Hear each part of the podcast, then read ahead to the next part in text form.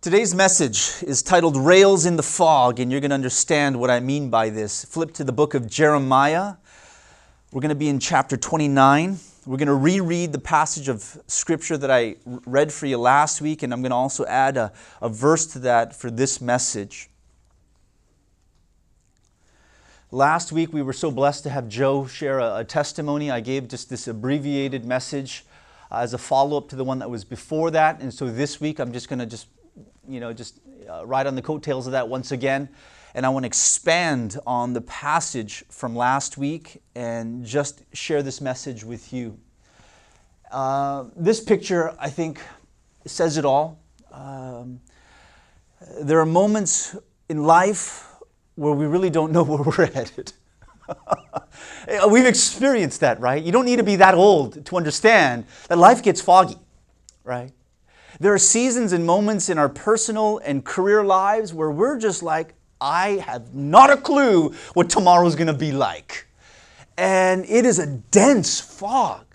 And in moments when it is foggy, what we need most is some sort of a track, something to guide us, to help us to know, even though I can't see five steps in front of me, I am on a sturdy path and I know there is a hand leading me.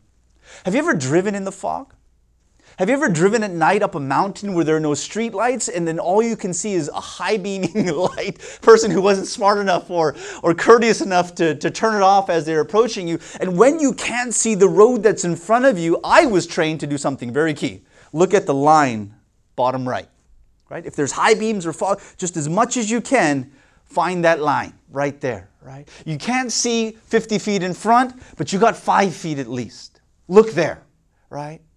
And this message, Rails in the Fog, will springboard from Jeremiah 29 and hopefully communicate two very important truths that I hope to be the two rails in any foggy season of life. Jeremiah 29 will start from verse 8. The context Israel, God's people, they're in captivity, exiled in Babylon. Okay? And the voice of Jeremiah comes out contradictory to all of the other voices, to all of the other false prophets. Verse 8 For thus says the Lord of hosts, the God of Israel Do not let your prophets who are in your midst and your diviners deceive you. Do not listen to the dreams which they dream, for they prophesy falsely to you in my name. I have not sent them, declares the Lord.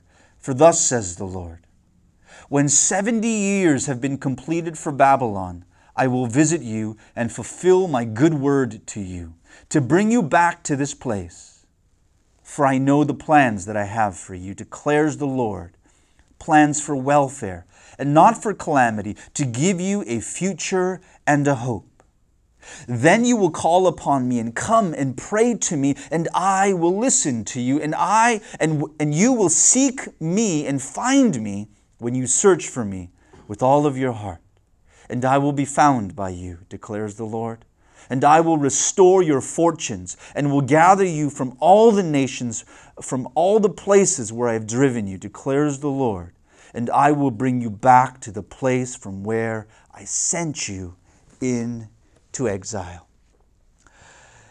In these verses that we've been reading over the last few weeks, the key phrase in all of that is this when God said, I sent you. If you miss this, you miss everything. It's getting that first button wrong. It's believing that you are in a place of, of dire straits. You are in a place that you do not want to be. And by believing that other people sent you there, you are here because of maybe sin. You are here because of evil folks. You are here because of your boss. You are here because of the failed efforts of parents. You are here because, and there's so many other places where you can say, it is because of this circumstance these people that I'm in this season of hurt.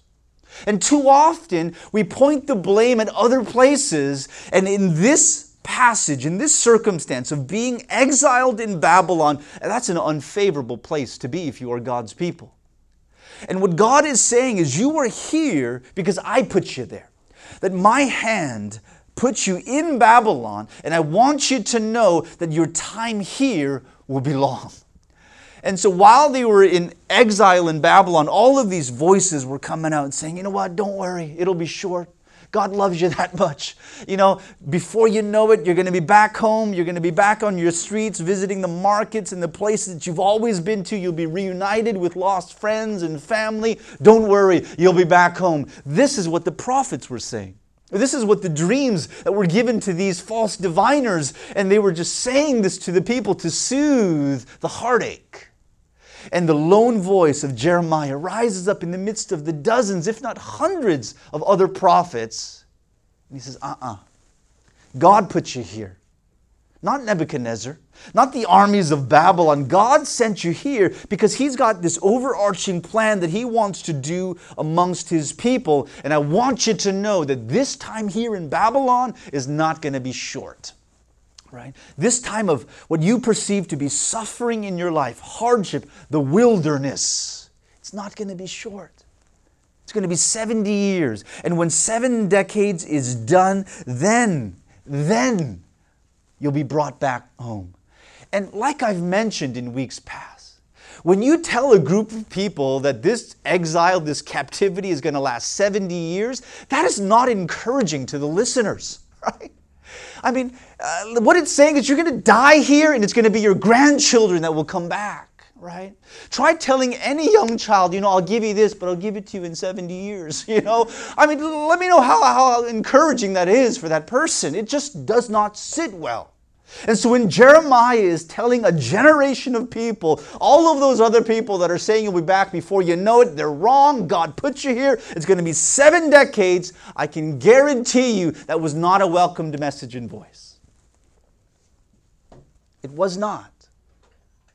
And as the voice of Jeremiah goes out saying, 70 years' time, this will happen, God is painting this larger picture for his people. I shared this picture with you last week, didn't I?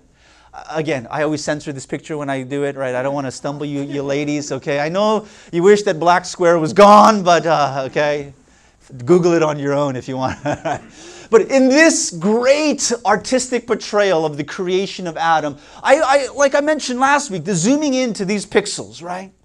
And the artist sees the entire canvas and realizes this is where I'm going to put God. This is where I'm going to put this enveloping presence in the angels. And I'm going to see Adam over here and I'm going to surround it. The artist sees this entire frame, this entire picture, and he puts colors. And he starts to map it out, whether you go light to dark. We had an art night a few weeks ago, right? And we learned that from Julia, right? How to layer in colors. And this is what the artist is doing, layering it in, letting certain portions dry out, letting the focal point come here so that it doesn't go other places. And this is what an artist does. And God is an artist in our lives. And when He looks at our lives, He sees it in its totality from beginning when we were born to the last day when we give up our last breath. God sees that picture. And it is this beautiful picture of what we look like in life. But our vantage point is in the moment. And I've mentioned this to you, right? That too often we fixate on a group of pixels. We say, I don't like this season. It's dark, it's cold, it's lonely. And that season can last a day, a week, a month, or it can last 70 years. The artist had this picture in mind. But to the person living in the moment, we complain about, you know what, I don't like that army green. That just, you know, it's boring, it's bland you need to have all of that grouped together where then you begin to see what God sees. And I've told you this before pan out. Pan out. When we're in the moment and stuck in disappointment, as Israel must have been, Jeremiah brings the voice to say, pan out. I want you to know that 70 years is what God has in store for us. And it's all part of a plan for welfare and for future. And I need you to begin to see it as such. Know that this suffering and loneliness and exile that you are experiencing is not for your detriment. God is writing a story, not just in your life, but in your children's lives, in your grandchildren's lives. And God's perspective is not just the 70, 80, 90 years that we have on earth. God's perspective goes generationally, historically, by epics and eras. He'll judge history based on Adam to the last point of revelation. That's God's vantage point. And when we train ourselves to look at our lives in that way, we take things in stride better. We're able to, to move through the different seasons. And this is what I hope to communicate through this message. In our family, I'm, I'm a little bit more of the disciplinarian. Um, I play with the kids a lot, of course, but when it comes to like keeping them in line, the kids are a lot more afraid of me, right? Maybe it's because I got a, a, louder voice than Jenny does or whatever. I, I mean, I, of course, I try not to yell at the kids, and that's not what I'm trying to say, but I'm more of the disciplinarian. And so when they need to be like held in line, like I, I try to be clear, I should only have to say it once. right? right? And uh, you know when you repeat yourself, you're actually saying it more than once, you know, like, but you know, you, you reinforce that. And so there are different seasons, and for us parents, I mean, we know there's so many different moments where we want to discipline our kids. Where I mean, I try to parent not as a firefighter.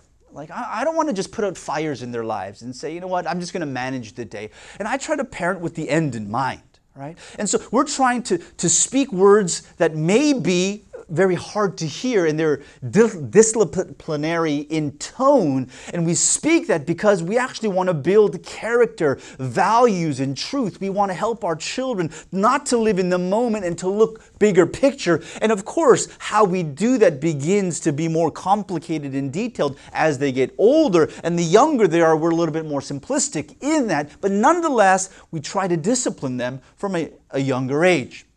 And children, are very short sighted in discipline, aren't they? I mean, weren't we when our parents disciplined us, right?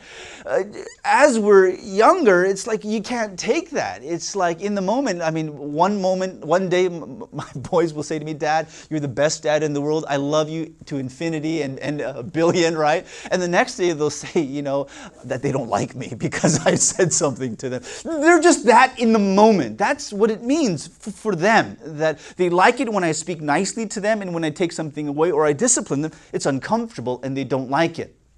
And I remember one day, like I was in this cleaning mode. I don't know if you do this, like I have an extra small quart of paint that's the same color uh, of paint that are on the walls, right? And so every year or so, you know, the the seats rub up against the wall, the table does that, and you get all of these markings. So I like to touch up the walls every year or, or two. And uh, it makes a big difference. Do it if you can, right? It really does. If you go to like Home Depot, they'll even color match if you don't know the color code. It's amazing, right? Just do it. That's a plug for Home Depot. I don't work for them. I'll send them an invoice later. Uh, but one day, this was the last time I did it. It was less than a year ago. I was touching up the walls, and it was quite comical. And I was in part of the, the, the house where it goes up the stairs, I began to see some writing on the wall, and this is what it said. All over the stairwell, like every five feet, it said bad dad, right? I, I, gotta admit, the first time I saw it, like the first one that I saw, it was comical. And I had to erase with paint about 20 of these things all over the house. And I was amazed where he wrote all of these things bad dad, bad dad, bad dad. And by the fifth time, it started to sting a little bit. Like I was, I was hurt by this, and I was like, "This kid doesn't know, right?" I was trying to do this for the kid's good, and all of a sudden he misunderstood it. But isn't this what it's like? Because any parent will tell you they discipline not to tear down, they do it to build up. And what I was trying to do for the child's good, he was interpreting as bad. Do I have to parallel that to our lives? If God is our Heavenly Father, And He chastens us or disciplines us, leads us to places. And there are moments where, like, God, I love you. Thank you for this lollipop and popsicle and ice cream. Thank you for answering my prayers. Thank you for picking me up early and taking me to this place. And when the moment and the season is all happy and emotionally high, we're like, God, you're the best God in the world. Thank you for that. And we're singing our, our praise songs a little bit louder. We feel like we're a little bit more faithful in our Christian service because God is good. But there are moments in our lives where that is not the case. We're in Babylon. Everything that we have prayed apparently is to this deaf ear up in heaven. And there are seasons in life where we seriously question if this was for our good. Prayers dry up, praise tends to wither. And we're now in this moment, even if we don't vocalize it, there's something inside. Maybe believes that God, this isn't good. If I was living in the time here of captivity, I most likely would have said that. I would have gravitated to all the false prophets. Every other voice that says, you know what, don't worry. God is good. You'll be back next month. right? That's the dream. I got a dream. You will be back soon before you know it. That's the voice I want to hear, not Jeremiah's. Not that my grandkids are going back. I want to know that I'm going back, that I will be back in my home. Jeremiah's voice build a house here in Babylon, plant a garden here, pray for the Babylonians. That's the voice I don't want to hear. It's like praying for the boss I don't like. Praying for the moment of hardship that I'm in to be longer than, it, than I want it to be. And that's precisely what Jeremiah's voice is saying. And so, in the course of this message, I, I want to give you two truths. Like, and these truths I hope to be the tracks, the rails that the train of your life sits upon. And whether the sun is crisp in the air or whether you can't see the trees 15 feet beyond, I want these two truths to be laid down in your life because when they are, it offers us a sense of peace and it keeps us sane when we want to lose it. And the first is that God is sovereign. Sovereign is a theological way to say God's got it together. Like, He's not working haphazardly. He's not just trying to fix it in the moment, like, oh man, I can't believe I let that happen to you. Sorry. Oops. That's not how God operates. Like God operates from a plan. He sees the end in mind. He sees that entire landscape, the canvas, and he says, you know what? I want some black over there. I want to set the stage. I want all eyes to be right here in this season. And in order to do that, in order for there to be true glory and joy to the level that I want it here in this moment, in this little space, I'm going to dull out over here. It's going to be a blur. You're not going to know what happened. And this is how God sets the scene in the seasons of our lives. For Israel, he's saying, God's going to bring you back. It's going to be 70 years. And I want you to know when God looks at you, he sees his people, capital P, not just this one generation. That's God's vantage point. God is sovereign.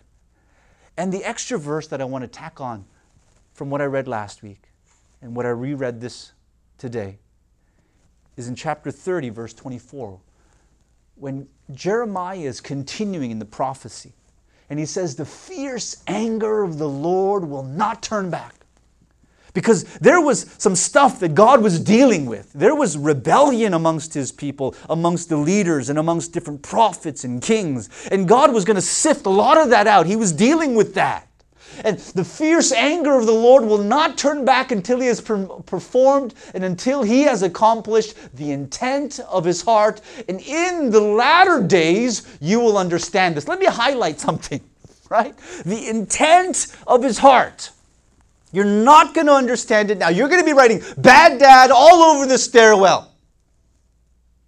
The intent of what he's doing to you, you're not going to get it. But in days times, in years times, in latter days, when you will look back at this season that you hated absolutely to your core, to your gut, you will know what God was doing. You're not going to understand it now. All you can do is get through it.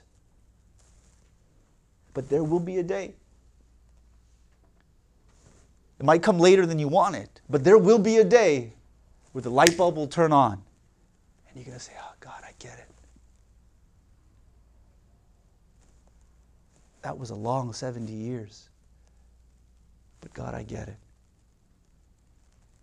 I, I buried my dad and my mom in this land. My children suffered in slavery. My grandchildren are free. God, I, I see that you're faithful.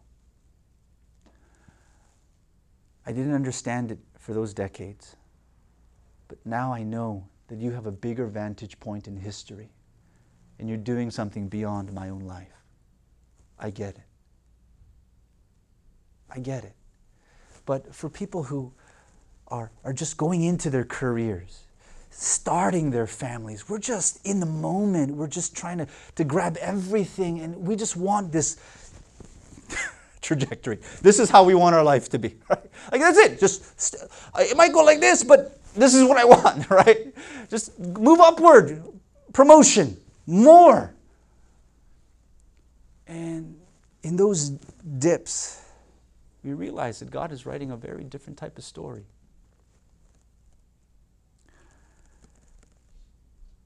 First Corinthians chapter 13. People call it the chapter of love.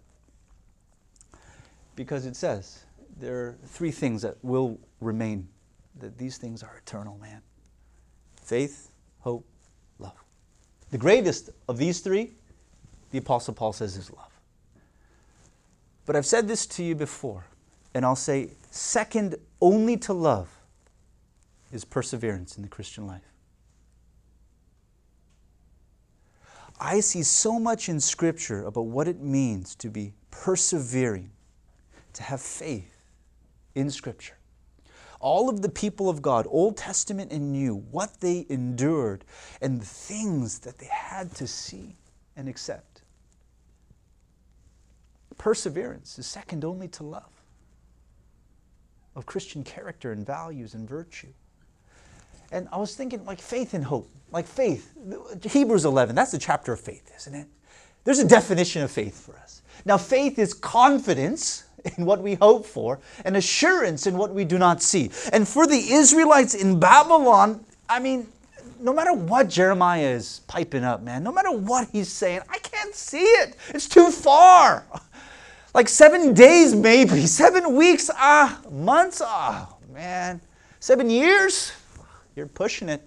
Seven decades. From childhood to senior citizen status. Seven decades. That's how long you gotta wait. Like, that's how long you gotta hope. And that's like a tunnel where there's no light there right now. It's like, I don't see it, God. And what faith is, I got an assurance that what Jeremiah is saying to me right now, even though I can't see it, I know it's there. That's faith. What's hope?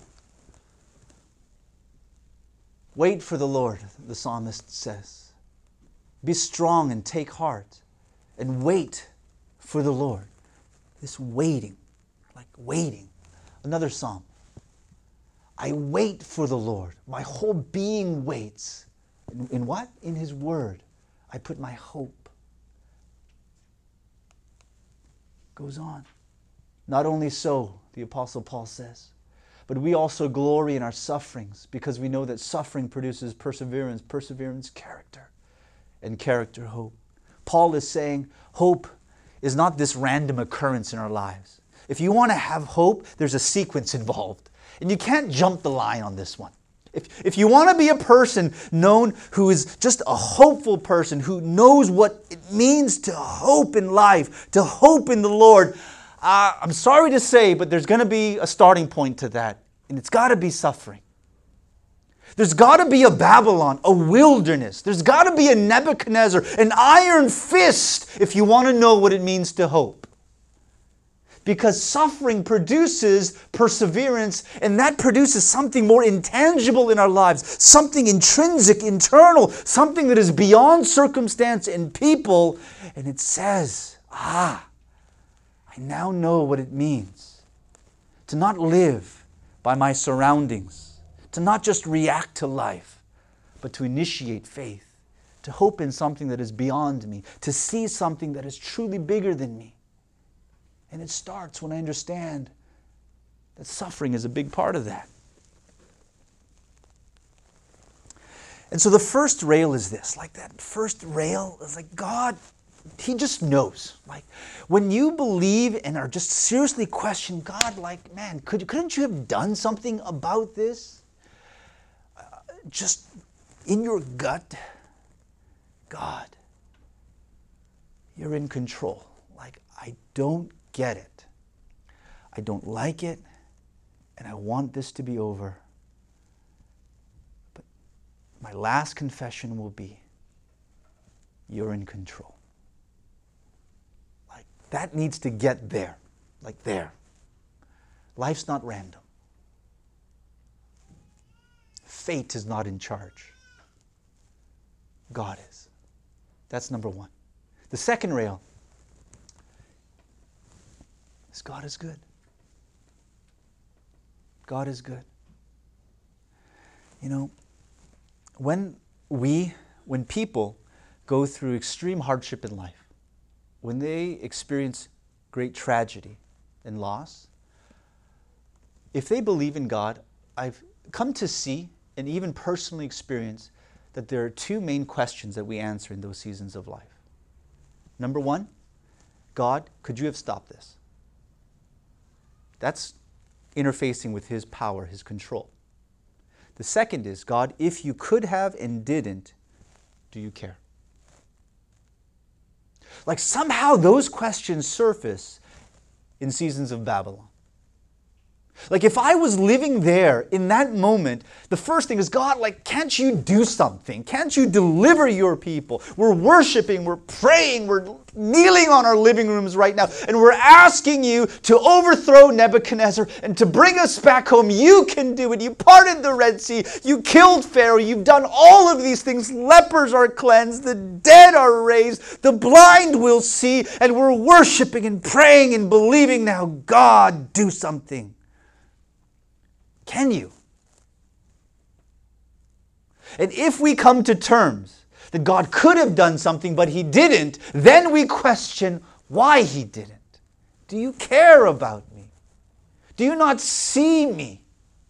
Have you turned your face? What did I do wrong? Why do you hate me? And we begin now to doubt His goodness.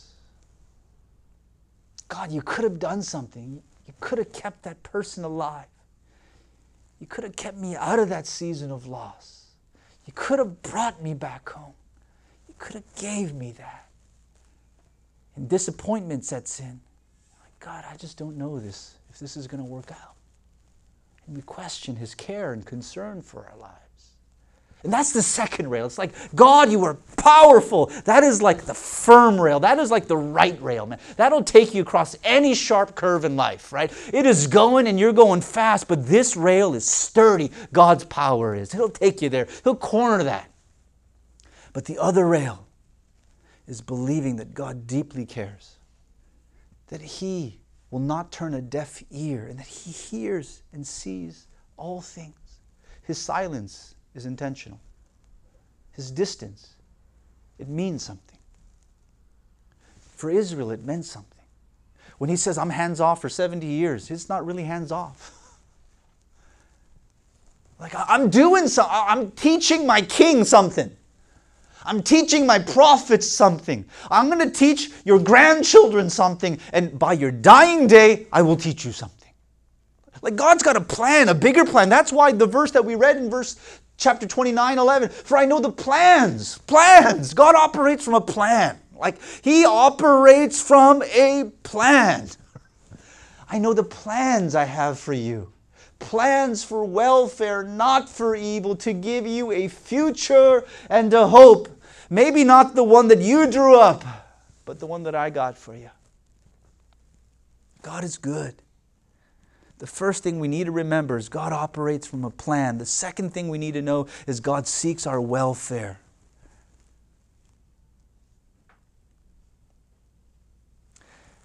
But to know that God is good, like I mentioned, it takes understanding that experience of suffering, of being in Babylon, because there's a, a psalm, Psalm 30, 34, verse 8 Taste and see that the Lord is good. This is one of those things that cannot be experienced secondhand. Like, God is good. Like, it can't be like my mom, my dad, they were faithful Christians. They served the Lord. I remember them doing so much in, in service and in honor to God. But I cannot experience the goodness of God through them. I might be able to get a few little glimpses, a little cheat notes here and there, but like in order to truly know that God is good, I need to taste it. Like, how do you, if you've never tasted durian fruit, like you, like, I don't know. There's nothing that I can tell you that it tastes like that will equate to you sinking your teeth and letting those nostrils fill with durian. It just doesn't happen. It doesn't happen. And there is something about no, not equating durian to God's goodness. a, I don't know, that'd be little weird. But you get what I'm saying, right? If we want to know and confess with truth in our life, God, I know you are good. It is something that I must taste and I must see. And it takes me being in Babylon. It takes me understanding that 70 years to the Lord is not really that long. It takes me understanding that this season doesn't define my life. This blur that I feel, wait a minute, there's going to be a focal point somewhere. Because God's operating from a plan and He cares for me deeply. Like if those two truths set into your life, I'm telling you, we can, we can shoulder devastation, the greatest losses of life and we can still be praising God on the other end. And so I hope these two truths get with you. As our praise team comes back, I'm going to finish with you know, this message got me thinking about something that I posted on social media um, a little less than a year ago. And it was on the tail end of a short family trip that we took to Palm Springs. It was during Thanksgiving of 2017.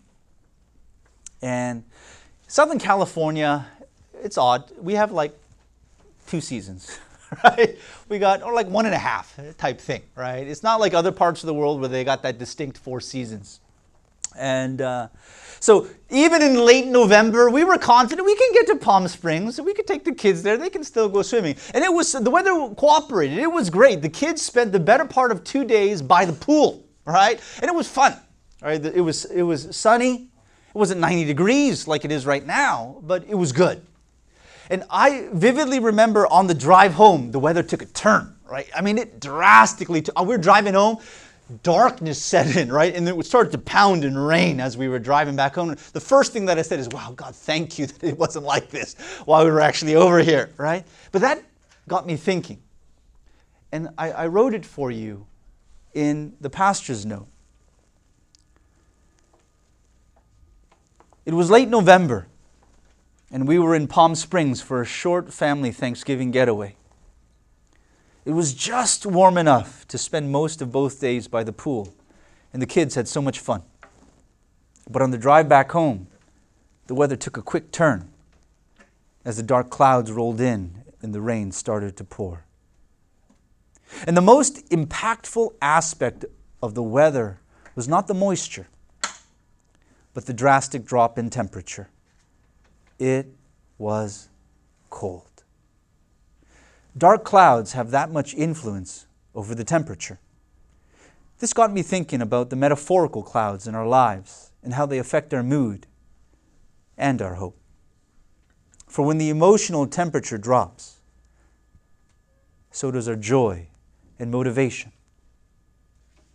And so let's remember that the distance of the sun didn't change for it is more permanent than the clouds.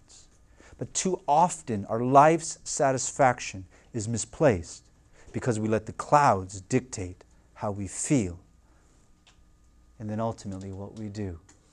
And that post on social media was accompanied by this picture. And I want us to know the sun didn't go anywhere. Like darkness, right? Clouds, temperature dropping, rain pounding. And in moments like this, we're not thinking about the sun that's still shining ever so brightly right above. We began to fixate a few tiers lower than that what's happening in the moment. And we're like, man, I just don't know about this. I'm not happy with my life anymore. I don't like my career anymore. I don't like my family anymore. I don't like all of this. Because all we feel is the temperature right then, and we judge our life based on temperature, how we feel right then and there, with the loss that we felt, experienced. And it takes a bigger person to look beyond the clouds and say, the sun didn't go anywhere. It's still there. Jesus is still shining. God is still faithful. He's still in control, and He still has my interest in His heart. Sun's not gone. Sun's not gone. And that's what I hope to instill in your lives today. If this is the season of Babylon for you, the sun's not gone. If this is like sunny day for you, I guarantee you, it's going to feel like Babylon. I mean, I hate to be the bearer of bad news. Like, uh, it'll come. It'll come. Babylon's on its way. Right? If that discourages you, I'm sorry. But hopefully it prepares you.